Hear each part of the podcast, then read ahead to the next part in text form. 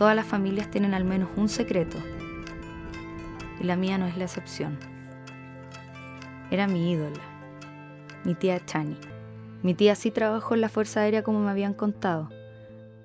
Lo que no sabía es que también fue parte de la DINA, la policía secreta de la dictadura de Pinochet. Hola, hola, sean todos bienvenidos a un capítulo nuevo de Mujeres de Cine. Aquí hablamos de mujeres realizadoras, mujeres directoras, mujeres a la cabecera. El día de hoy me acompaña una nueva compañera, se suma a, la red podcast Mujeres de Cine en este super estudio. Eh, hoy día me acompaña Javiera Navarrete. Eh, y que se dedica a la gestión de proyectos culturales varios eh, y a la investigación social en cine. Así que hoy día estamos como con palabras mayores. Ah, no, son, palabras de cientista social nomás para hablar de que a uno le gusta hacer cosas no remuneradas, básicamente. Como una. Ya. Eh, ¿Cómo estás? Bien, ¿y tú, Cata, cómo estás? Gracias por invitarme. De nada. Gracias a ti por apañar en esta autogestión. Otra más. Otra autogestión más. A eso estamos. Eh, bien, bien por acá. Supe que estás recién ahí vacunada. Sí, de hoy. Ahí estoy viendo si es que por eso tengo tanto sueño o es solo porque es viernes. O todas las anteriores, claro. O todas las anteriores, sí, que es lo más probable en realidad. Y por la vida. y por Chile, ya. La mm. sección odiamos a Chile. Y por eso vamos a hablar de esta película. Sí, voy a doc a todo esto, a todas nuestras quejas en los capítulos anteriores. Eh, ya pues, hoy día vamos a hablar de una peli chilena del 2017 que se llama El Pacto de Adriana, elegida aquí por nuestra invitada. eh, muy buena Porque película. no me gusta amargarme. claro. no, pero necesaria, muy necesaria.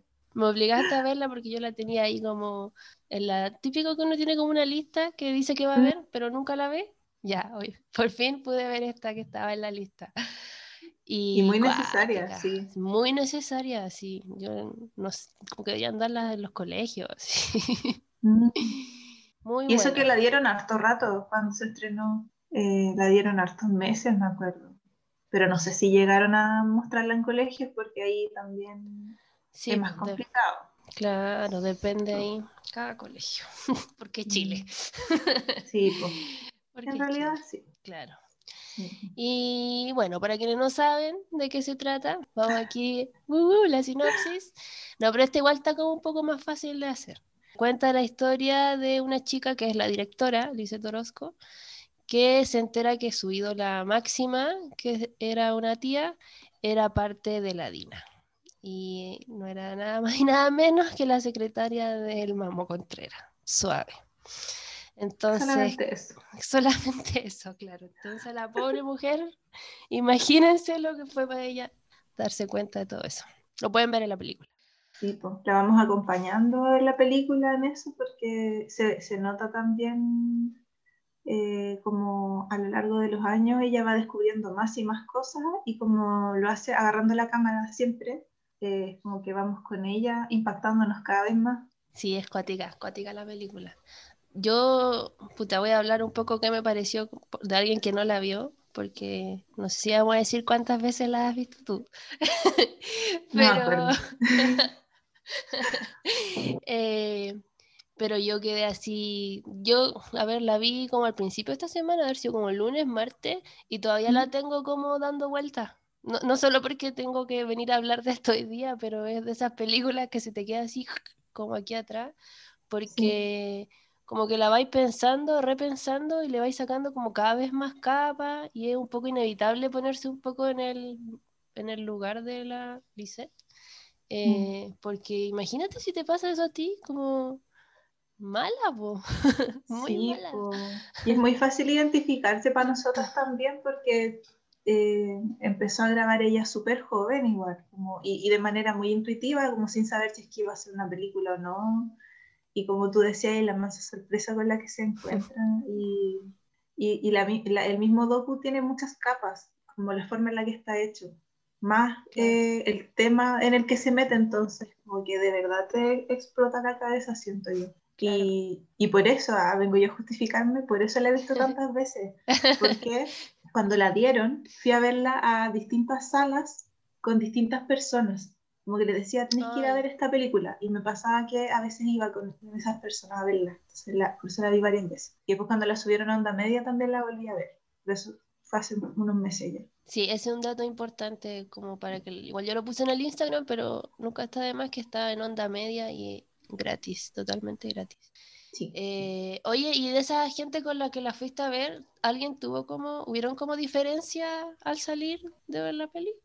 no, en general era, quedamos todas como impactadas y me acuerdo sí eh, que se la recomendé a, porque participo de varias cosas que son como grupos.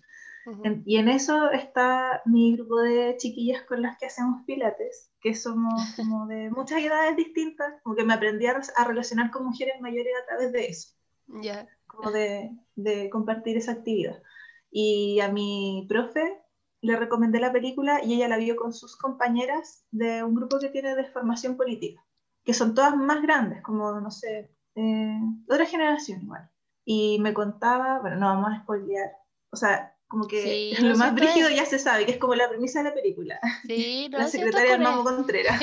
Esto es con spoiler, ¿no? Claro, pero, pero ellas la vieron también y me, me contaba mi profe que una de sus amigas había quedado muy, muy frustrada y como enojada eh, porque Lisette no le hacía frente en la película en ningún momento. ¿Cachai? Y, eso como que le daba rabia a esa persona. Mm. Y yo, eh, poniéndome más en el lugar de la Liz en esa edad, eh, le, encuentro todo el sentido que no haya enfrentado directamente a su tía. Así como, ¿cómo hacía eso? Sí, que Pero esa es la única diferencia que... No, y además igual se nota como, de hecho, ya no sé, tengo como un poco mezclada mi memoria, no sé si lo vi en alguna entrevista que le hacían a ella o aparecía en la película, pero claro, ella dice en algún momento de que la, el darse cuenta después de cómo era manipulada por su tía, al después ver el... Sí, tiene que ser una entrevista, porque él lo dice como después de ver el material, ¿cachai? Como que decía que la montajista le decía, oye, pero mira, ella te manipula aquí, aquí y aquí, ¿cachai? Entonces, como... sí, que fuerte, encuentro muy fuerte, es igual. Y, por ejemplo, hay una escena así que sale en el documental, en que ella revisa la última llamada por Skype que hizo con su tía, con su mamá. Sí, y en ese momento igual como que la mamá queda como, no, pues esto está mal, como mi hija, esto está mal.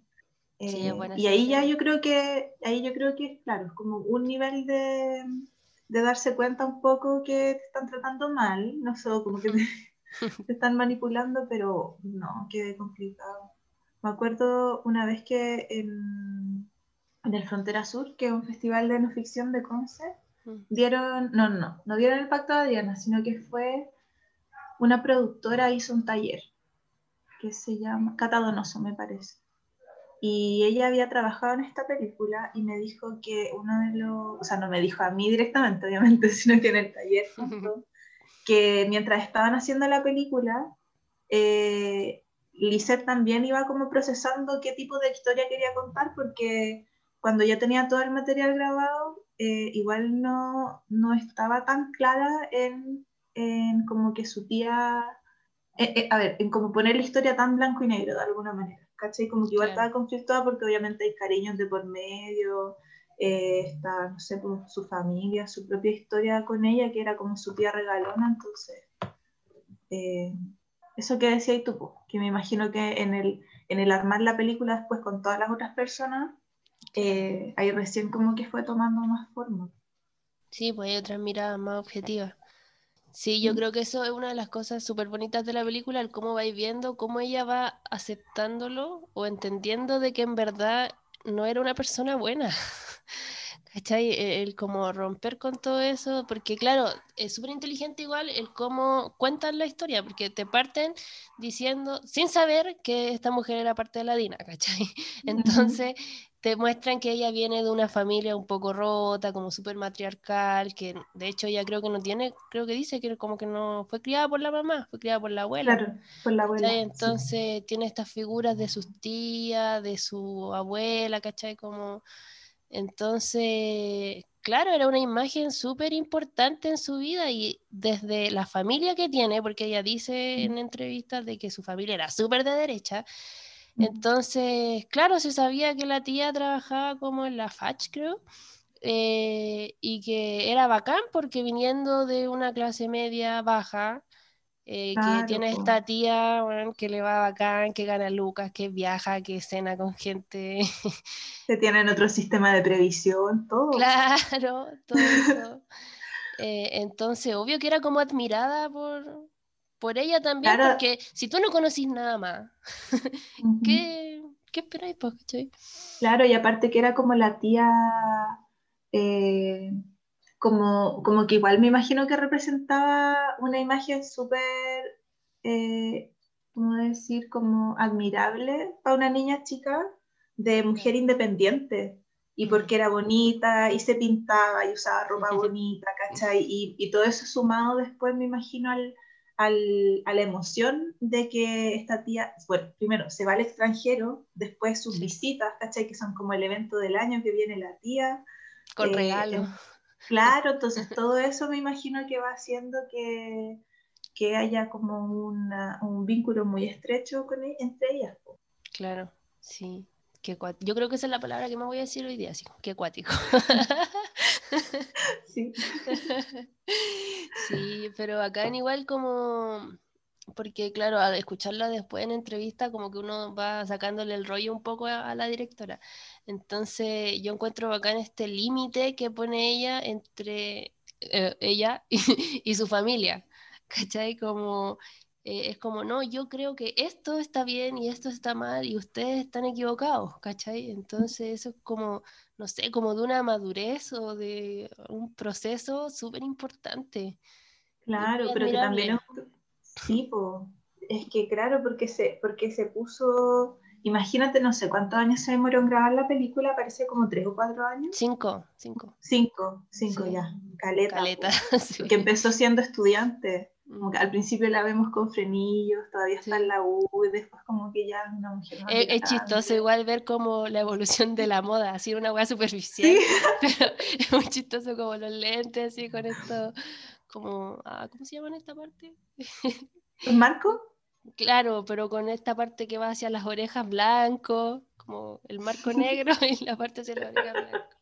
Ay, no me dije eso. Ah, yo sí, porque dije, oh, esos como típicos lentes que vendían como en la playa, sí. no, pero cuático, sí. Vamos a poner así como la palabra más dicha en este capítulo, cuático. Sí, Pero no, yo pienso ahí en, en, claro que me imagino, o sea, me imagino yo, tampoco he escuchado muchas entrevistas de Lisette después, como sobre la película, pero me imagino que tiene que haber sido un proceso de madurez de ella súper importante esos años, porque es, que se, se desafió a ella misma todo el tiempo. Claro.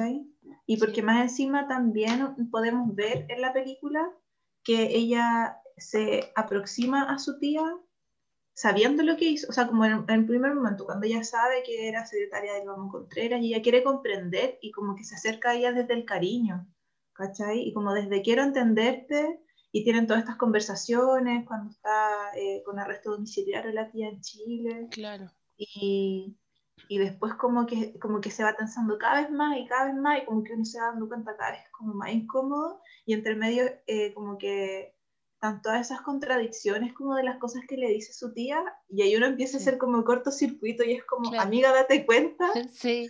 Y hay como un momento de amiga date cuenta sí. sí pico. Eh, igual a mí me pasó también como que uno se involucra tanto y empatiza tanto quizás con ella que, que tú también como que caí en esto, pero está diciendo la, está diciendo la mentira así como por microsegundos y tú como que también te ponía en duda, ¿cachai? Y, y, uno en algún sentido igual hace como ese viaje en que también estoy como sí, no, no, sí, hasta que ya al final te deja clarísimo que en verdad.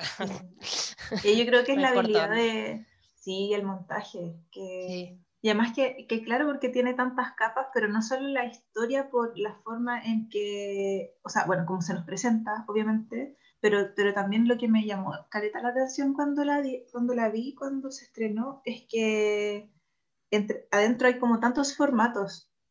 Eh, y para mí en ese momento era súper innovador, como el, eh, grabar la, la, llamada de Skype, ¿cachai? Grabar la llamada de Skype con una llamada de teléfono que está eh, como enlazada a la llamada de Skype, sí. todas esas cosas. Eh, lo encontraba muy divertido, cómo funciona la tecnología así de esa manera. No, y chistoso, yo escuchaba, ya aquí viene como momento dato freak, pero como que toda la película es la investigación que ella estaba haciendo para hacer la película. ¿Cachai? No es el material como que quería usar. Entonces fue, lo que pasó fue que fue mm. pasando el tiempo y a ella no le salían los fondos. ¿Cachai? Y por eso ella decía como esto es importante, lo voy a grabar y por eso también tiene un estilo como tan casero, ¿cachai? Como esa cámara media sucia y qué sé yo. De hecho ella cuenta que, eh, porque tenía un guion para esta película que nunca fue, digamos, eh, y la escena uno era ella llegando a Australia tocando el timbre en la casa de su tía. No, nada que ver. Sí, pues brígido. Eso hubiera sido otra cosa. Quizás hasta lo hubiese manipulado.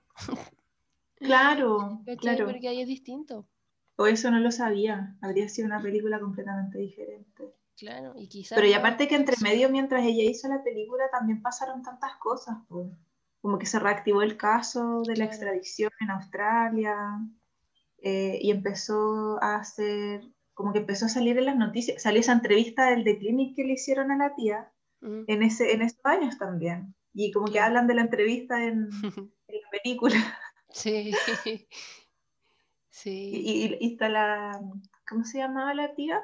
La tía Chani. La tía Chani. Y le dice, no, es que me sacaron de contexto. Y yo pensaba como, pero, pero, ¿cómo?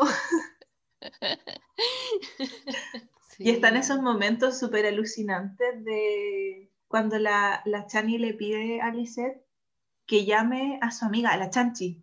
Sí. Y como que se empiezan a amenazar solapadamente por teléfono a través de Skype y la están grabando con una cámara. Entonces yo, oh, Sí, era como tragicómico, no sé. Sí. sí, y es interesante igual porque como verlo desde otra parada, digamos, no desde Lisette, que es familiar, eh, estuve viendo cómo cuando ella la, como que la cuestiona, eh, la tía se va volviendo más agresiva.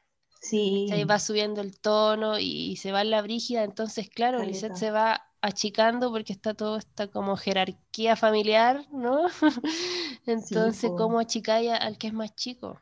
Sí, pues le habla más fuerte, le habla más golpeado, eh, se pone a llorar. Sí, se y, y la y la parte que encuentro que es brutal es cuando en esa, en esa última llamada de Skype y que le dice como ¿tú crees que yo iba a estar haciendo esas cosas que dicen que yo hacía cuando tenía tu edad? Obvio que era que, o sea, me imagino yo, ¿cómo, queda si te, si te dicen eso? Sí, pues. De hecho, algo yo, que yo le escuchaba y que a mí, yo aún no, como que no decido cómo sentirme al respecto, pero que le escuchaba decir de que ella, Lisette como directora y como sobrina, no juzga a esta tía de 19 años eh, que hizo todo lo que hizo porque ella también fue una víctima. ¿Cachai? Al tener 19 años y ser chica y qué sé yo. Pero a lo que sí juzga es a su tía de, no sé cuántos tiene, como 60 y tanto, eh, que sigue negando todo lo que pasó y no ha asumido y, justifica todo lo que pasó, ¿cachai? Yo en verdad no sé cómo me siento con esa reflexión. creo que tiene razón, pero hay algo que me hace ruido ahí. Claro, es que, es que igual es horrible, po. Es que claro, lo que hizo es tan malo que qué tan víctima eres como para no darte cuenta, no sé.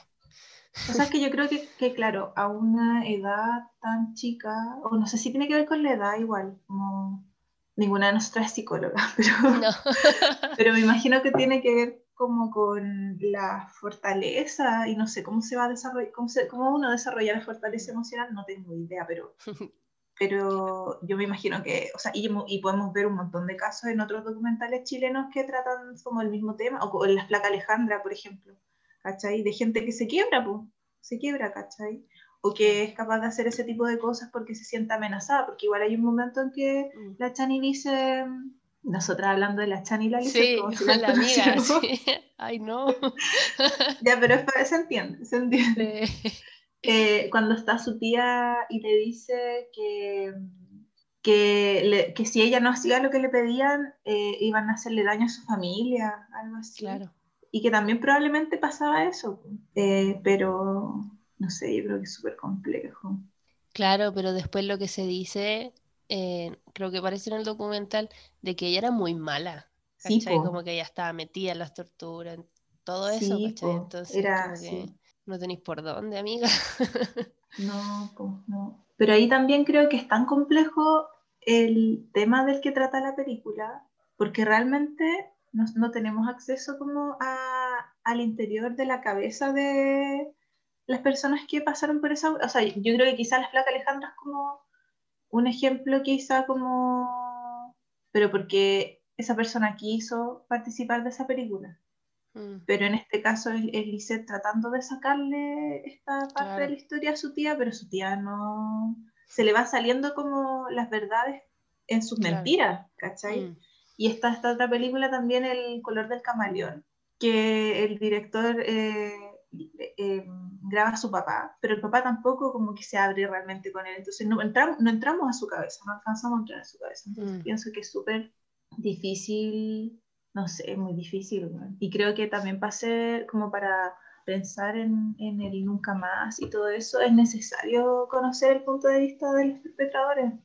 Sí, yo eso... Por mucho asco que nos dé. Claro, es una de las cosas que yo encontré más interesante porque uno está acostumbrado a ver el otro lado, pues, ¿cachai? El de las víctimas. Entonces, ver este otro lado y el cómo funciona un poco la cabeza de esas personas. Sí. O sea, lo que, lo que deja ella entrar también. Claro. En estos capítulos que me decías tú de que están en YouTube, eh, a ver cómo le podemos decir para que, ah sí ah, que, está en el eh, en, el canal de YouTube de Storyboard Media está una lista de reproducción que son puros videos que son complementarios al pacto de Adriana, que son como cápsulas que hicieron relacionadas a la película, pero que no son parte de la película. Uno de los que más me llamó la atención era el capítulo con el psicólogo, psiquiatra, mm. que aparece, creo, en la película, pero muy poquito. Y, y claro, y ahí te dejan claro que la tía en verdad no miente, porque se convenció tanto de que ella no hizo nada, de que no, no miente. Y otra cosa que se desprende de eso mismo también es que eh, para alguien como ella que cruzó todo esto, porque se habla mucho de sus valores, ¿no?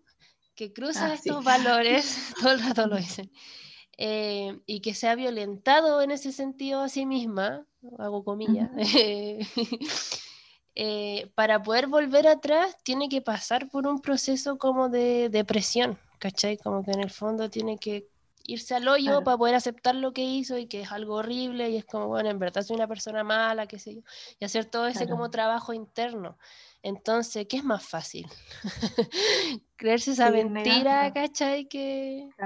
Entonces, no, eso lo encontré así muy interesante. Y ha pasado, no sé, o sea, ha vivido su tía ha vivido el doble en repitiéndose esta, esta historia para convencerse a sí misma, que, o sea, como, ¿cómo decir? Más tiempo de su vida ha sido eso que antes. Entonces ya difícil, mm. yo creo que en algún momento por voluntad propia ella reconozca que, que es rígido lo que hizo. No, yo no creo ya. Y que le debe algo a la gente. No, esto jamás. no, no, vayan así, difícil. Y tú sabes que no me quedó muy claro qué pasó como ella ahora. ¿Sigue en Australia? Me parece que sí, pero no estoy segura. Yo creo que sí, porque si no habría sido más noticia. Sí, me acuerdo que cuando avanzaba el caso como... Porque creo que de parte de, no sé cómo han estado las diligencias, de parte de Chile para el tema de la extradición, pero siempre que ha salido en las noticias y que yo he visto ha sido por eh, que Australia hace algo. Y como que en el Parlamento de Australia dicen que hay que atender este caso porque esta persona está viviendo en nuestro territorio y la web. Pero no sé, yo creo que debe estar allá todavía. Debe estar allá, claro. Qué locura. Chile. Ah. No, y, y, imagínate, o sea, me imagino también, bueno, qué difícil después de hacer la película, después de que salga, o sea, después de que salió, eh, Lisette también como con su relación con su propia familia. O sea, independiente de que cortó vínculos con esta tía en particular, eh, como también el resto de su familia toma postura a partir de la película, del docu.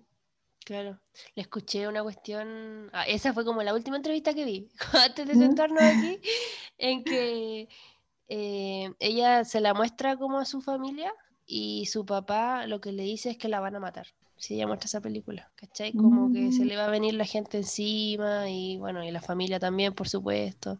Entonces, ¿te cachai? Te dice esa weá a tu papá, así como... Terrible. No, qué locura. sí, es muy admirable, encuentro yo, su trabajo para seguir adelante. Sí, me hubiera gustado que la viera más gente, como decía ahí todo el principio, como que se mostrara en los colegios. Pero, claro, o sea, imagínate en todas las casas, imagínate si en todas las casas se viera esta película. Habría las mansas peleas. Sí. claro, ¿quién no tiene ese tío Pacho? Los papás. claro. También, Y además una peli que le fue súper bien, sí, es una weá que a mí me da tanta rabia este, como, como yo, cineasta, digamos, que me da tanta rabia este país. Es una película que estrenó en Berlín y acá tiene que llegar a pelear porque se muestre. No sé si llegó a algún cine comercial y si es que llegó de haber estado una semana. No sé si llegó a algún cine comercial, pero en la red de salas estuvo varios meses. Estuvo varios meses, después la sacaron y después volvió. Ese mismo año o el año siguiente, me acuerdo. Claro, es algo que yo pensaba, por ejemplo, con el topo, así como que bueno, tenéis que llegar a que te nominen al Oscar para que den la película en la tele, así. suave. Sí, pues, no, para que la den en la tele también está difícil. Si últimamente que han dado dieron la mujer fantástica nomás y a la gente tocó. Sí, las dos de los pues, viste, hay que llegar a los para que la den en la tele. No, no puede ser así. Chile. Pero está en onda media. Votar. Está en onda media, sí. Oye, que me extraña igual de repente, hay harta gente que aún no conoce onda media. Sí, es súper buena plataforma. Y tiene caleta de cosas, como que van subiendo constantemente cosas nuevas. Y, hay otra plataforma nueva que no, he mirado mucho, pero que es Rivi, que es más o menos nueva igual. Ah, esa no la cacho. No la caché, sí, a mí me salió hace mm. muy poco y es lo mismo que Ondas Media. Y también ¿Pero es chilena igual? Creo que sí, pero también está trayendo cosas latinoamericanas, no se cierra solo a, cosas chilenas. Bacán. No tiene muchas cosas porque está recién partiendo, pero igual está buena para echarle ahí un ojo. Sí, pues. No, yo me acuerdo el, en Onda Media igual hay hartos documentales que, que son como de esta misma temática, pues, pero es bacán porque hay categorías para todo. Tenéis comedias, podéis ver, no sé si está chacotero sentimental, pero podéis ver como, no sé, historias de fútbol hasta Eh, no sé, cuestiones como de astronomía. Sí. Entonces, sí. Eso me gusta. Claro, hay de todo. Y hay un documental, siempre le hago promoción, pero es un corto documental que se llama Un matrimonio feliz. Que muy bueno igual, que está ahí en onda media y es lo promociono harto porque la montajista es la Camila que viene aquí harto al podcast. Ah, Así que sí, para que le echen un ojo porque en verdad es un documental hermoso que me hicieron llorar.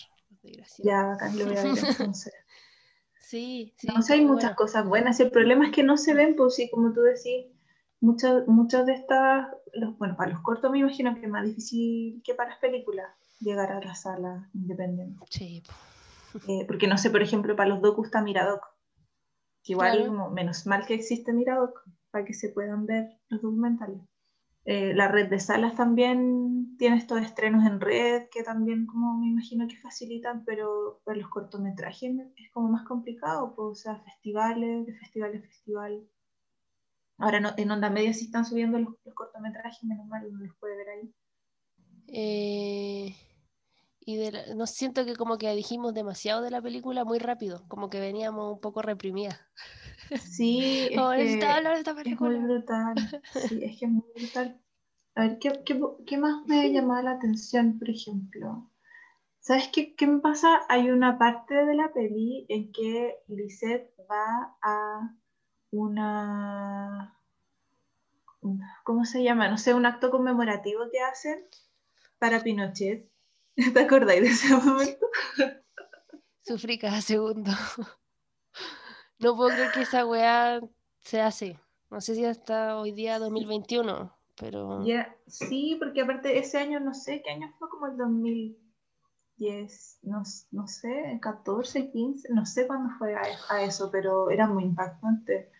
Y aparte que la gente como que le...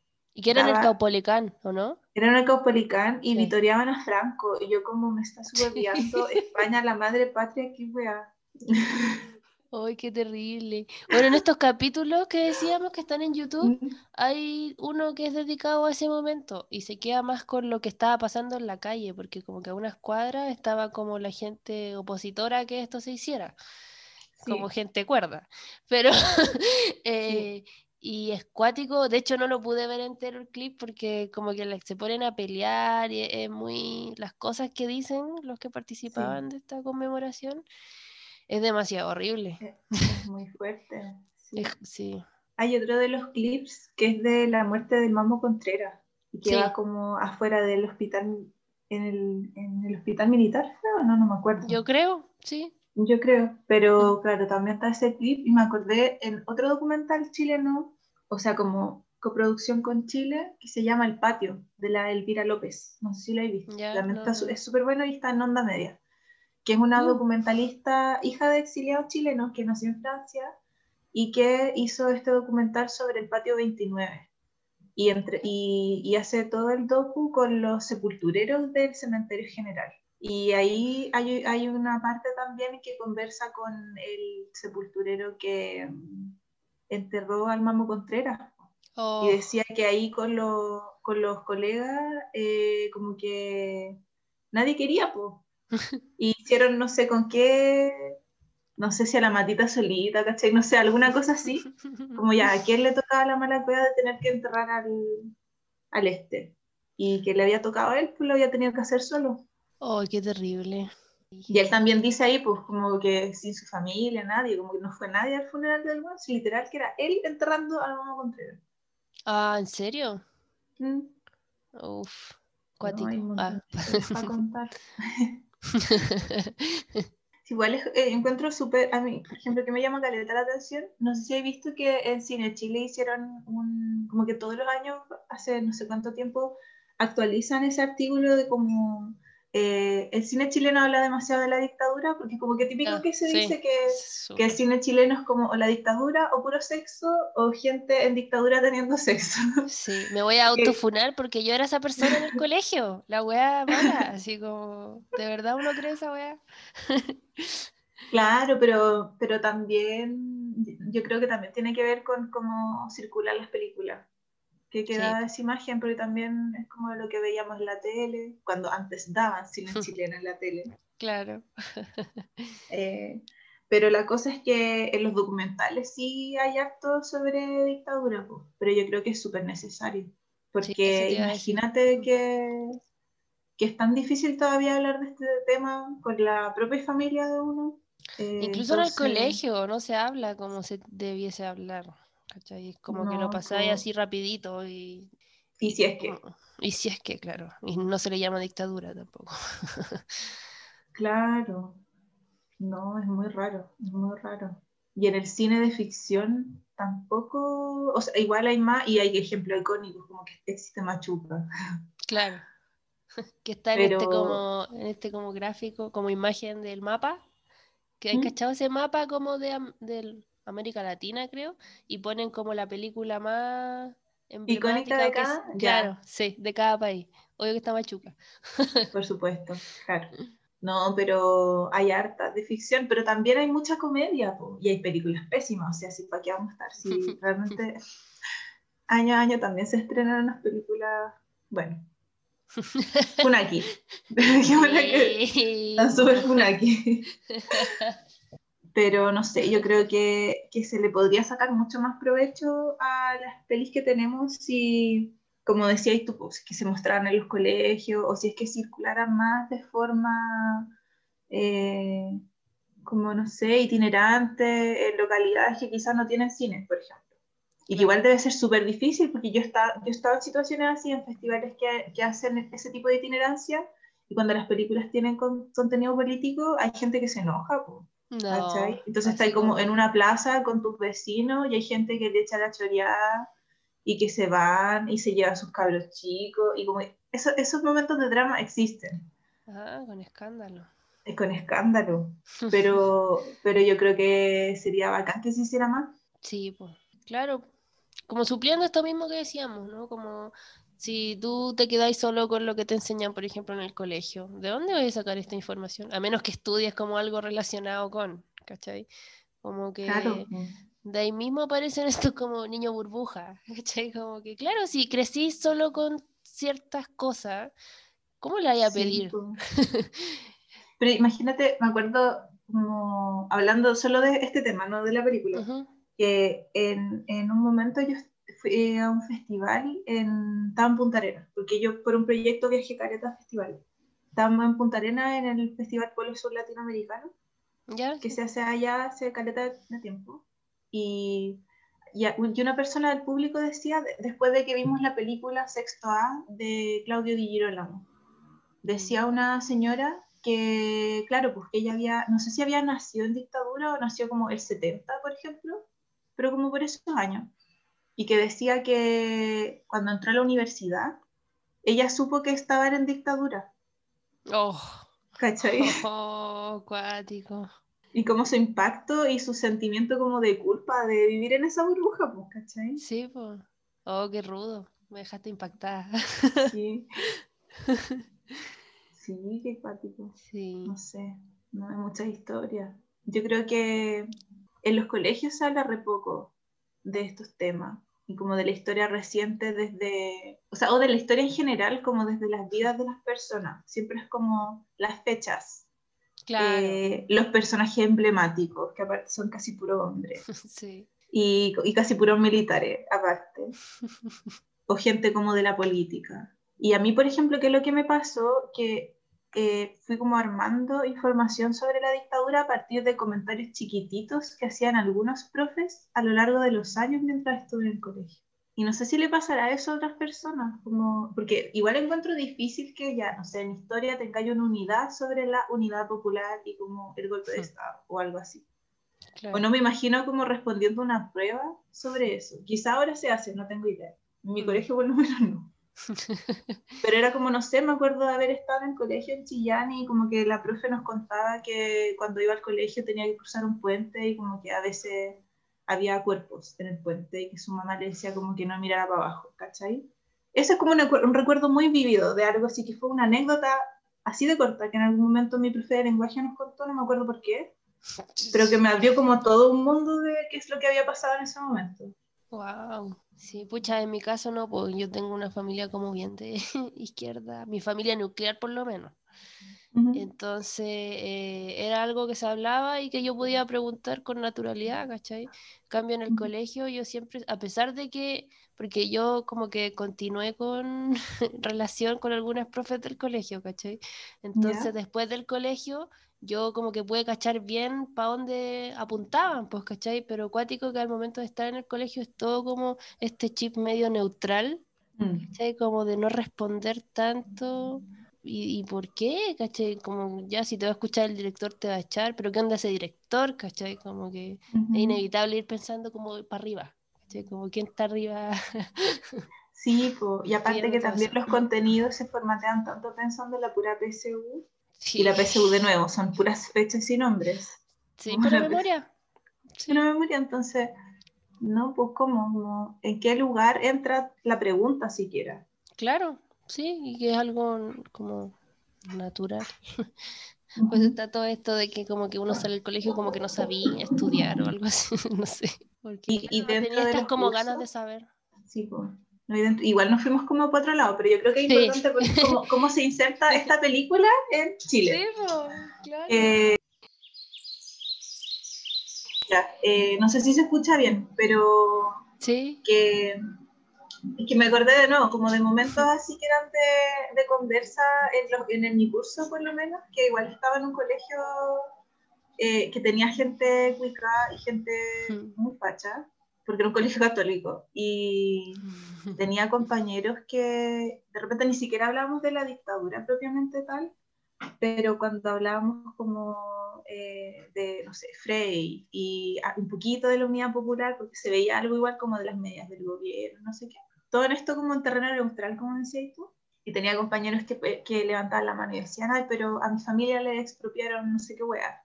Ay, pero mi tío no sé qué cosa, pero mi, ah, entonces era como que eh, trataban de entorpecer siquiera que se hablara sobre esos contenidos, porque al tiro era como que se sentían súper ofendidos, ¿cachai? y, y, ahí igual radica también en la habilidad de los profes como de... Pero qué difícil situación de, de sortear eso y tratar de sacar algo provechoso para todas las personas en la sala a partir de ese tipo de interpelaciones. Claro.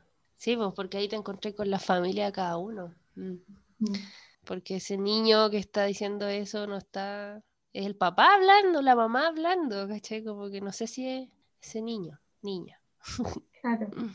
Sí, pues y esos mundos interiores podrían elaborar sus propias ideas sobre las cosas si tuvieran más acceso a este tipo de documentales o libros ¿Y qué es lo que le pasa a la directora también? Pues ella es súper honesta de que cuando empezó a hacer la película tuvo que verse un montón de películas sobre la dictadura, agarró de todo lo que pudo, ¿cachai? Para aprender porque ella no lo sabía, ¿cachai? Una persona universitaria.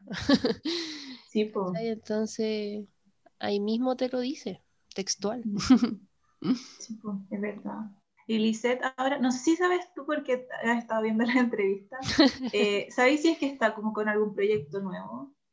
Sí. O como que está, haciendo ahora ella. Sí, está haciendo uno que se suena muy bueno, que se llama Después de Leonor. No sé cuántos años más podremos ver eso, porque ya cachado que el documental es rudo, eh, pero que cuenta la historia de una chica colombiana que su papá era cura y su mamá era monja. Ya. ¿Cachai? Y antes de que ella existiera, digamos, ¿cachai? Después ellos salen de la institución y ella, la chica colombiana protagónica, es lesbiana, ¿cachai? Como así, una rareza, digo, como pensando de dónde viene. Eh, y con papás que súper eh, como apañadores y qué sé yo. Y después cuando se muere la mamá, ella se entera de que su mamá no tenía útero. Entonces ella era adoptada. Y es todo este viaje. Oh. Cuático. Sí, suena muy, muy, muy buena. Qué bacán. Sí, súper interesante. No sé si lo estará haciendo acá, si es que una chica colombiana que vive acá en Chile, o lo está haciendo en Colombia, porque igual como que la productora en la Colombia parece, ¿no? Ah, parece, porque yo leí así como por ahí que tiene una productora que trabaja acá y que trabaja en Colombia. Tienen sede en ambos lados. Entonces ah, quizás está entre uno y otro, no sé. Claro, puede ser. Igual ahora con el COVID puede que esté más asentada en uno de los dos lugares. Claro. Entonces no sé en qué, si estará, ¿cómo se llama? Si la chica vivirá acá o vivirá en Colombia. Pero suena muy buena, así como voy de cabeza a verla. Que lo, es que sabéis que encuentro algo que me llama mucho la atención y que me imagino que pasa en toda América Latina, que, que hay como ya se puede hablar como de una generación de directores y directoras que están haciendo películas sobre sus países. Y porque vienen de familias que están quebradas, entonces eh, están haciendo esas exploraciones a través del cine. Y, creo que en los últimos años hemos tenido varios ejemplos de eso, como la misma que te decía, El color del camaleón, o Venían a buscarme, eh, ¿cuál más? Guerrero también como que toca ese tema. Y me imagino que deben estar haciéndose más películas así también. Claro. Post-COVID en algún momento. Sí, que salimos de esto. eh, claro, quizás es como una generación que como que le tiene menos miedo a estos secretos familiares. Quizás, quizás no que no le tiene menos miedo, pero quizás es más abierta a, temas que, a ver, quizás somos una generación menos conservadora. Creo que eso como que resume lo que estoy tratando de decir. ¿Cachai? Como que no tiene miedo a, es más abierta, ¿cachai? Como, y también puede ser que, que, haya un poco más de distancia, como la misma, el mismo salto generacional. Mm. Hace como una distancia, pienso yo, como que es más fácil eh, quizá verlo, hacer el ejercicio consciente de verlo con más distancia. ¿Cachai? Claro. Mm. Como para contar una historia que es autobiográfica, pero a la, y a la vez pensarlo como en el contexto grande como de Chile en los últimos años y todo eso. Claro. Y entender que esta historia familiar como que es tan importante que no le pertenece todo, solo a tu familia, porque ese es otro tema también. Sí, pues, en especial en esta película. Mm, sí, pues. Quizás somos una generación que se está terapiando. También. que no le tiene miedo a la terapia. Ser igual. Sí, sí todo está conectado. Es verdad. Bueno, y ahí está el acceso eh, no sé, no sé si influirá el acceso a internet o el que tengamos cámaras también como más asequibles, que quizás eso facilita como pensar que es más fácil eh, crear como, o el registro. No, no ni siquiera la creación audiovisual, sino que el registro. Sí. Bueno, no sé si hay algo más que decir de la peli o pasamos a contar un poco de la, de la eh, directora. A ver, voy a repasar la playlist de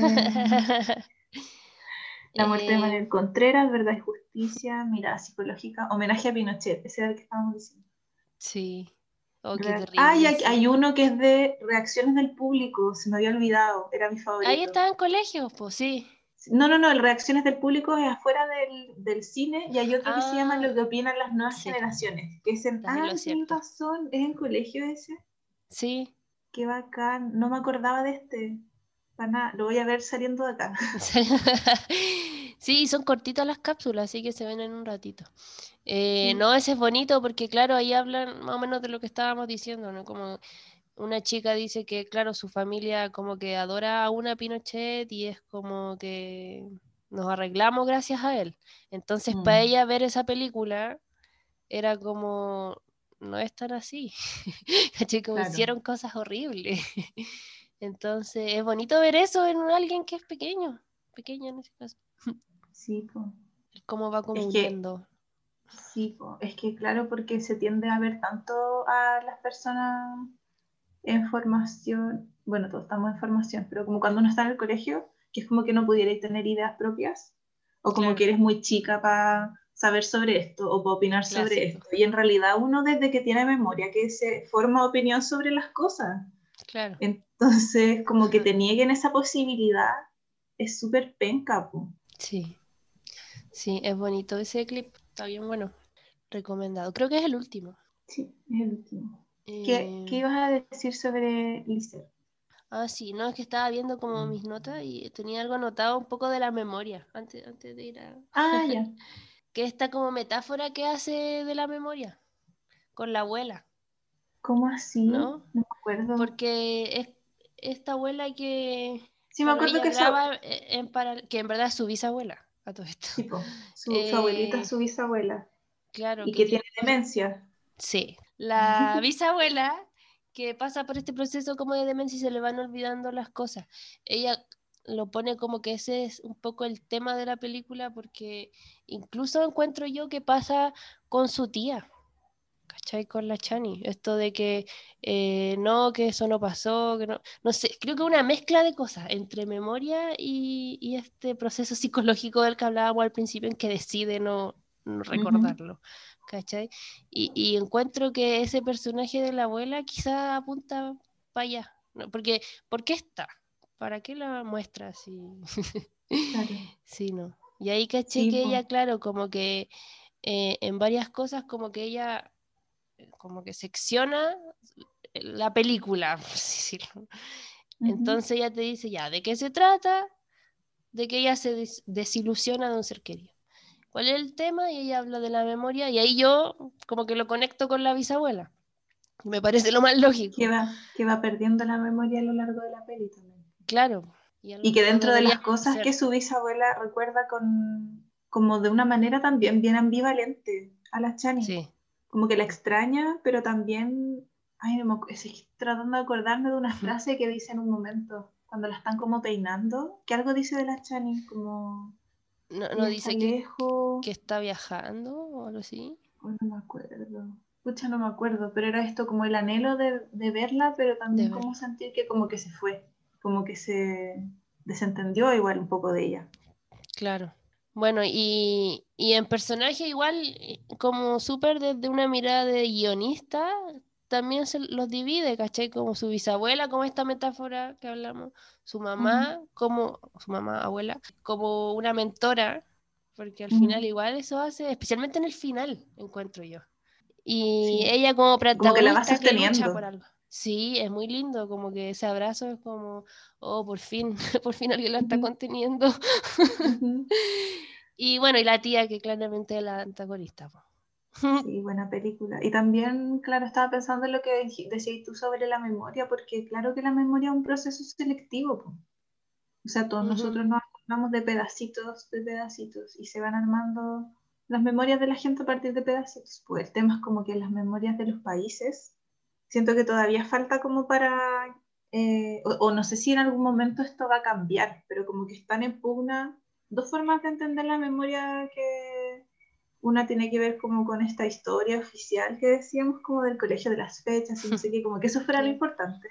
y, lo, y la otra es como la memoria viva, que entenderlo como que la historia también es un proceso vivo, ¿cachai? Claro. Que la gente tiene derecho a la memoria y que también en esas reconstrucciones de memoria hay tantas voces que para procesar los hechos traumáticos, como el del que habla este documental, es necesario incluir los puntos de vista de la gente que son los antagonistas, mm. sin relativizar igual lo que hicieron, pero, pero entendiéndolo así. Me acuerdo un curso que tomé una vez que era sobre cómo recordamos la guerra y la violencia, se llamaba, eh, y, y, hablaban como de tres modelos de memoria, que era la memoria eh, cosmopolita, que es como la que más se repite, que tiende a centrarse en las víctimas, eh, y que empezó a proliferar mucho como a partir de la Segunda Guerra Mundial y como que en general los documentales, las películas, como que se centran en eso, como no sé, la lista de Schindler, como la historia de la, como las víctimas, y que el objetivo de ese tipo de, de relatos es que empaticemos con las víctimas. Claro. Está la memoria, ay, ¿cómo se llama la otra? Agonística.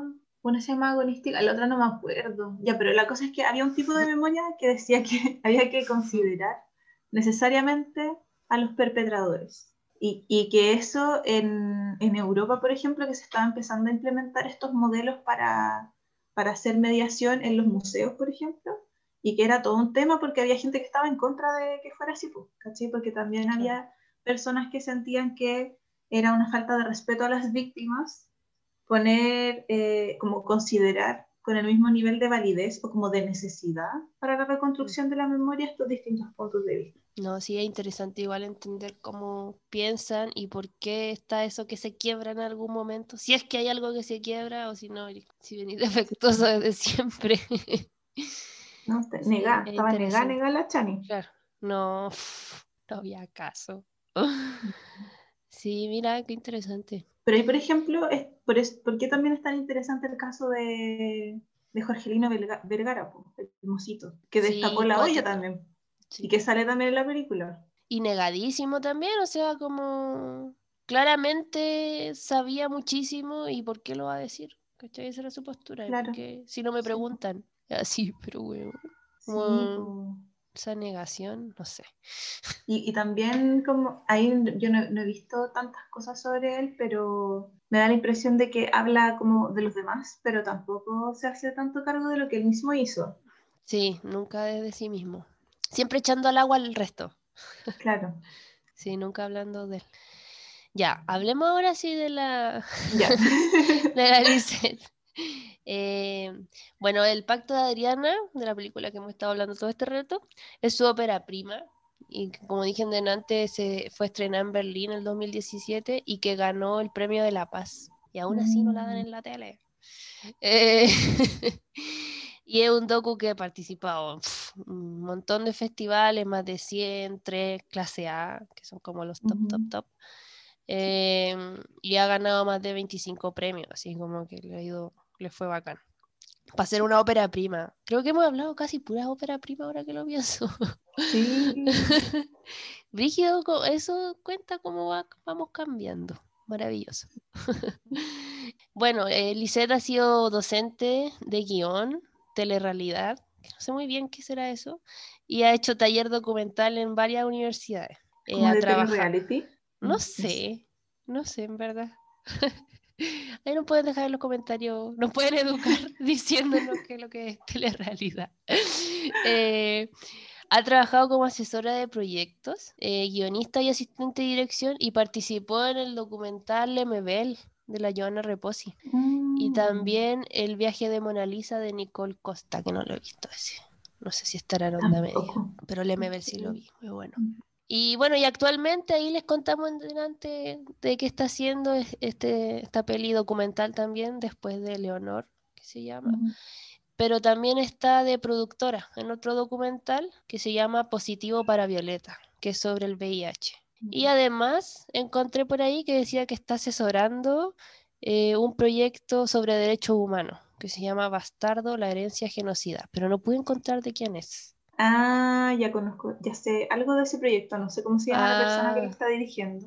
Tú sabías. Pero es una, un docu que... Sí. Bueno, y ahí ella lo está asesorando para Frontera Sur, me acuerdo que la productora eh, que estaba haciendo uno de los talleres a los que fui habló sobre ese proyecto. Entonces también me imagino que debe ser así un docu que tiene registro y como un tiempo largo de gestación. Claro, como buen documental. encuentro origen a la pega de los documentalistas. Sí, mucha investigación. Sí. porque esa capacidad de, de, traducir cosas al lenguaje visual, al audiovisual, es una forma de magia. el truco de magia. Claro, pero hay tanto, está saliendo harto y eso es algo que me hace feliz. Mucho cine chileno está saliendo y muy, muy diverso. Mm, si no es cosa de ver el festival Final Years. No, hay muchos festivales, pues sí son muchos festivales que existen en Chile. Hay para todos los gustos, de cortometraje, de documental, de cine del sur, del norte. Del sur, del norte, sí, como sí. Imagínate que hay un festival de cine de la Antártica, que no, sé, si tiene, no sé si tienen muestras efectivamente en la Antártica, no sé si es que han tenido, pero por lo menos sé que sí en Puerto Williams. Ya. Que es el FICAMS, que es Festival de Cine de Medio Ambiente y Sustentabilidad, me parece. Bueno, y ahora está haciendo, no sé si hasta, esto sale el lunes, no sé si hasta el lunes estará aún, pero ha, ha, estado haciendo el Festival de Puerto Montt. Ah, igual ha estado teniendo varias cosillas, ha tenido charla y todo. Así que igual está bien bueno por si es que el lunes Y para la gente que le gusta el cine de terror también está el fiction, que está en onda media. En onda este media, sí. Sí, lo, me pareció el otro día. Así que hay harto, harto para ver. Y si les interesa también em, otras áreas del, de, de la cultura y de las artes y de las formas de difundir los, los trabajos, porque todas nosotras estamos como yéndonos a las plataformas digitales ahora para difundir lo que hacemos. Eh, y en eso también... Como esto. como esto, claro. Estamos con mis compañeras también con un proyecto que se llama Veladona Producciones, que nace como una productora cultural de, como centrada sobre todo en la exhibición de cine. Eh, y obviamente la pandemia nos limitó harto. Alcanzamos a hacer un par de funciones, pero como que quedamos con con las ganas de más y estamos haciendo cosas virtuales. Y dentro de esas cosas virtuales empieza mañana un taller de marketing digital con dos chiquillas que son muy secas que han trabajado en varios festivales de cine y eh, mañana sábado. mañana sábado, sí. Entonces, no, si ya pasó el periodo de inscripciones, pero vamos a estar haciendo más talleres. Vamos a estar haciendo más talleres igual. y estamos en Instagram también, eh, por si alguien le interesa revisar, eh, como que estamos difundiendo artistas de distintas áreas, como que subimos cosas que nos gustan en realidad y hacemos talleres. Sí, hay, hay- y comparten varias cosas bien interesantes que tienen que ver con el género igual, Sí, para po, quienes les gusta. nuestros corazones. ¿Cómo no? ¿Cómo no? Ya, así que eso, pues, yo creo que vamos cerrando.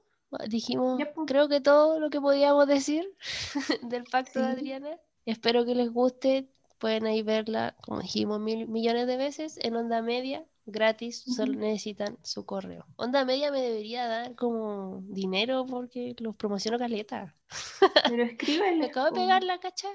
Sí, Escríbeles. no los voy a promocionar más. Ya, me enojé, me piqué.